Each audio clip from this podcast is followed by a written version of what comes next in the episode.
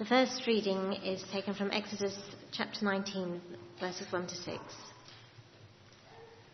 At Mount Sinai, on the first day of the third month after the Israelites left Egypt, on that very day they came to the desert of Sinai.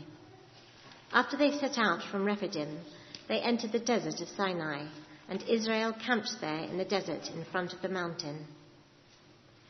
Then Moses went up to God, and the Lord called to him from the mountain and said, This is what you are to say to the descendants of Jacob, and what you are to tell the people of Israel. You yourselves have seen what I did to Egypt, and how I carried you on eagle's wings and brought you to myself. Now, if you obey me fully and keep my covenant, then out of all nations you will be my treasured possession. Although the whole earth is mine, you will be for me a kingdom of priests and a holy nation. These are the words you are to speak to the Israelites. This is the word of the Lord.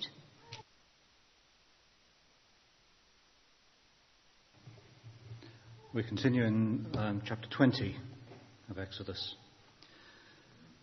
And God spoke all these words I am the Lord your God who brought you out of Egypt, out of the land of slavery.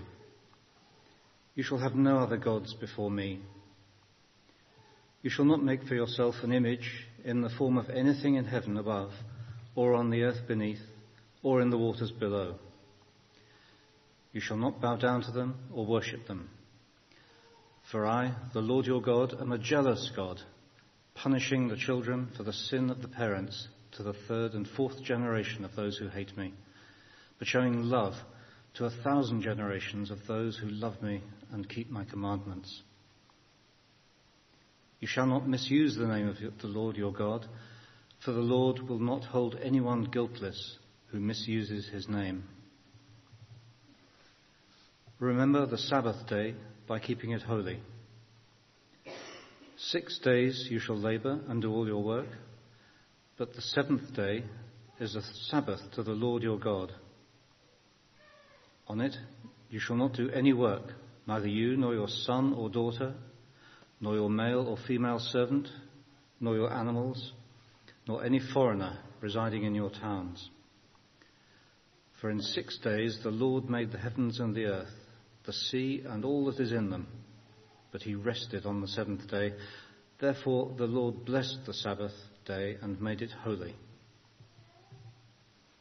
Honor your father and your mother, so that you may live long in the land the Lord your God is giving you. You shall not murder. You shall not commit adultery. You shall not steal. You shall not give false testimony against your neighbor. You shall not covet your neighbor's house. You shall not covet your neighbor's wife, or his male or female servant, his ox or donkey, or anything that belongs to your neighbor. This is the word of the Lord. Heavenly Father, as we approach this uh, passage, we ask that you would open our hearts and minds that you would touch us again and we would know what it is that feeling to be one of your family, your people. Amen.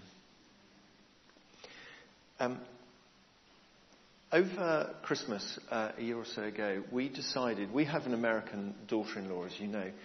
We decided to teach her one of the key components of uh, life in the UK. So we got out the board game Cluedo. It's quite a simple game. You clearly know the game. Uh, you just have to find out who killed Mr. Black, where, and with what. And you show, you, you, you make accusations, don't you? And you, you show a card uh, to um, say that actually it's, it's not this person. And you're trying to discover those hidden cards uh, in the pile. Uh, and as usual, our older son, who always thinks he's best at pretty much everything, uh, made the first accusation, uh, and he said it's, you know, whatever it was. Uh, and uh, it was wrong. We thought that was quite funny, actually, at first. So we had a few more turns. Obviously, he, he was out of the game by now. And then the younger son says, I'm going to make an accusation. He said, but it can't be right because it's exactly the same as William's. To which point we said, well, let's have a look at the cards. So we opened the cards out and we said, well, that's weird. Who's got this one? To which Katie said, oh, I've got that one. I said, well, why didn't you show it? Well, I didn't want to. you see, everything goes wrong if you don't play by the rules. Anyway, there was a lot of pointed fingers, I can tell you. The special relationship nearly failed. I might ask everyone here exactly the same question. Do you play by the rules? Or possibly I should say, what rules do you play by? Or whose rules do you play by? We join the people of Israel here. They're called the, the House of Jacob at the foot of Mount Sinai. They crossed the Red Sea about three months earlier. They were given food, manna from heaven. God struck the rock or Moses did, but God did the striking, and water came forth. They uh, destroyed the Amalekites, having prayed to God, and now Moses ascends the mountain and God speaks to him.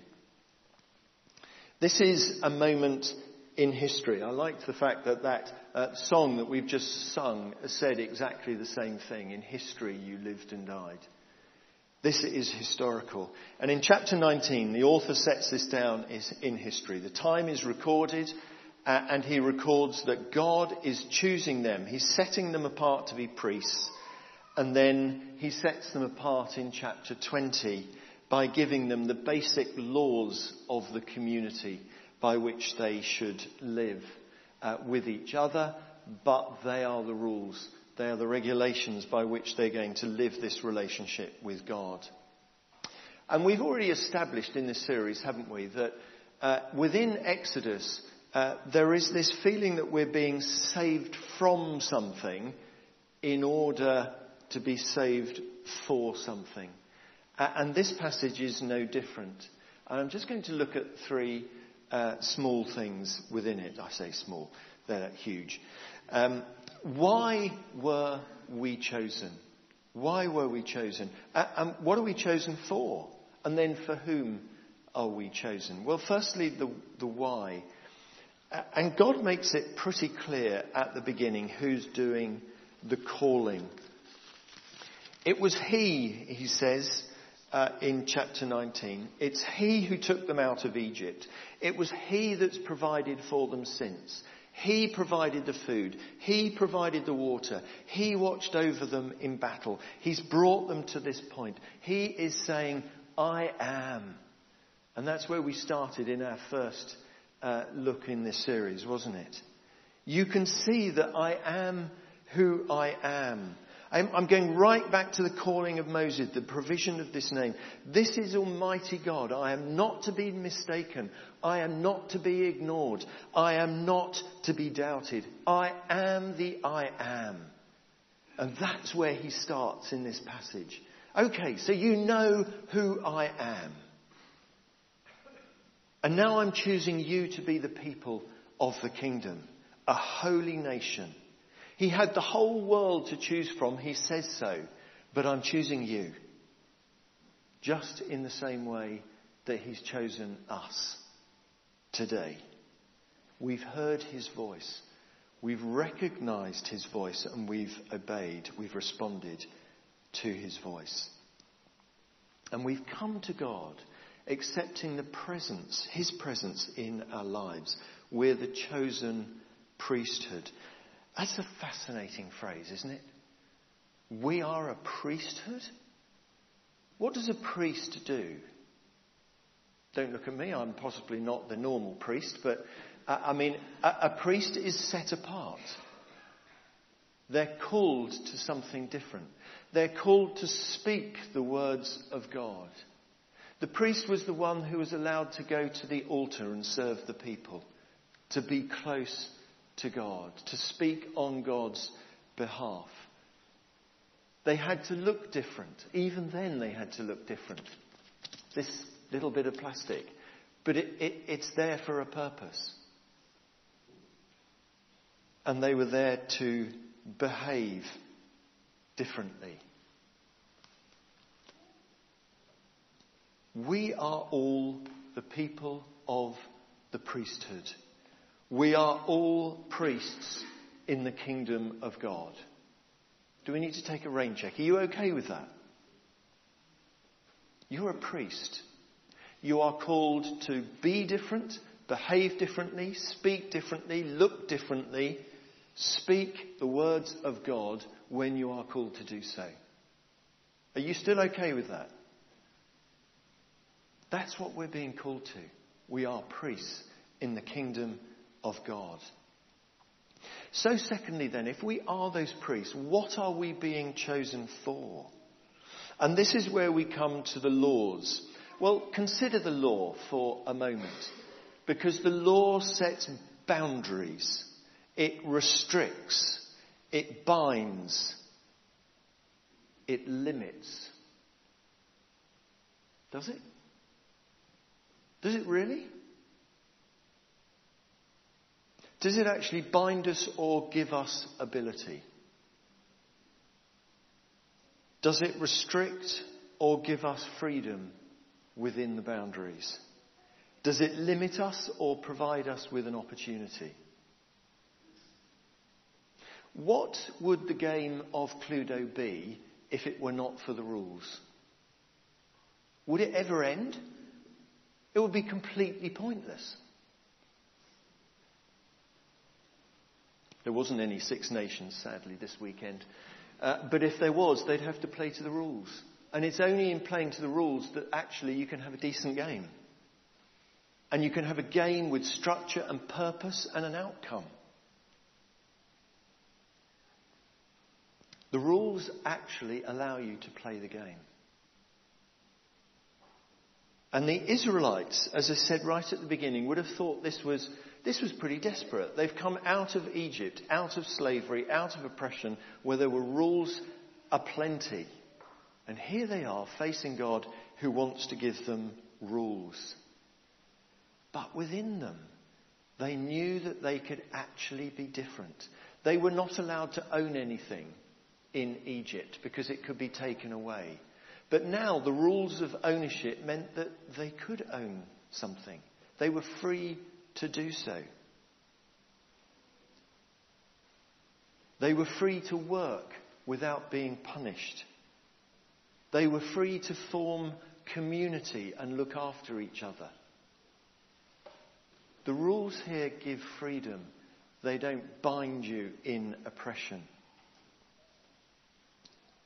Laws gave them identity, and we are chosen to be different. So if we know why we're chosen to become a priesthood, we know what we're chosen for, for whom are we chosen? And the answer, of course, is that we're called by God. We're called by God to live differently. And in the earlier service today, we had a, uh, we had a passage which was looking at the old and the new covenant, or two passages. The old covenant, of course, where it was very much this is what you need to do for me to be called the people of God. Uh, the Ten Commandments. But the new covenant under Jesus Christ and his sacrifices, this is what I've done for you. All you need to do is accept me to be a member of the kingdom of God. It's a big difference. But I wonder whether sometimes we stop. That because we are saved from the effects of sin, we forget that we are saved to live a different life for God. We get the from bit, but we forget the for. And Exodus, as we said right at the beginning, saved us from something in order to do something for something. Being a member of the holy nation is not a spectator sport. It's not part time. Because if we walk in the power of the Holy Spirit, we are different. A chameleon changes its colour, but it's still a chameleon. A caterpillar becomes a butterfly and is completely different. It can't go backwards. It is changed once and for all. And when we become members of the kingdom of God, we are changed. We are different people. This is for always. But, and I know there's a big but, we are weak and we are selfish and we let our, our God down, we let each other down. And we're always on show. That is why um, I was talking about it at a, uh, a training I- event once, uh, and someone came up with the term faith flags. So in my office, I now have various faith flags. One you know about because Marion bought me a mug which says Rev Dave on it, which sits in my office. I also have um, by my telephone a little sign which says pray first. So that before I make a phone call, I pray first. And there on my desk, I think I've told you this one as well, it was a secret Santa, uh, but I left it hanging on the edge of my desk. It says, off duty vicar, only disturb if all hell breaks loose. Which is great. But I leave it there, and I have all my meetings in my office. I'm very fortunate to have one. So all meetings are in there. And when I'm not using my office, other people use my office. It's just an open space. And they see these signs, and then they come and ask me about them. Is it true that you're a vicar? It, it, it's, that, it's that remarkable to them, I know. it's that astonishing. But they do ask. Because it's not a part time job. It's not a part time job being a priest in the kingdom of God. We are all priests all the time. So we see that having some rules is a pretty good idea because it gives us the freedom to know when we're reaching the edge, when we're reaching the boundary. It tells us a point beyond which we should not travel. It tells us that when we're playing Cluedo and you've got the card, just show it. Because that's the rule.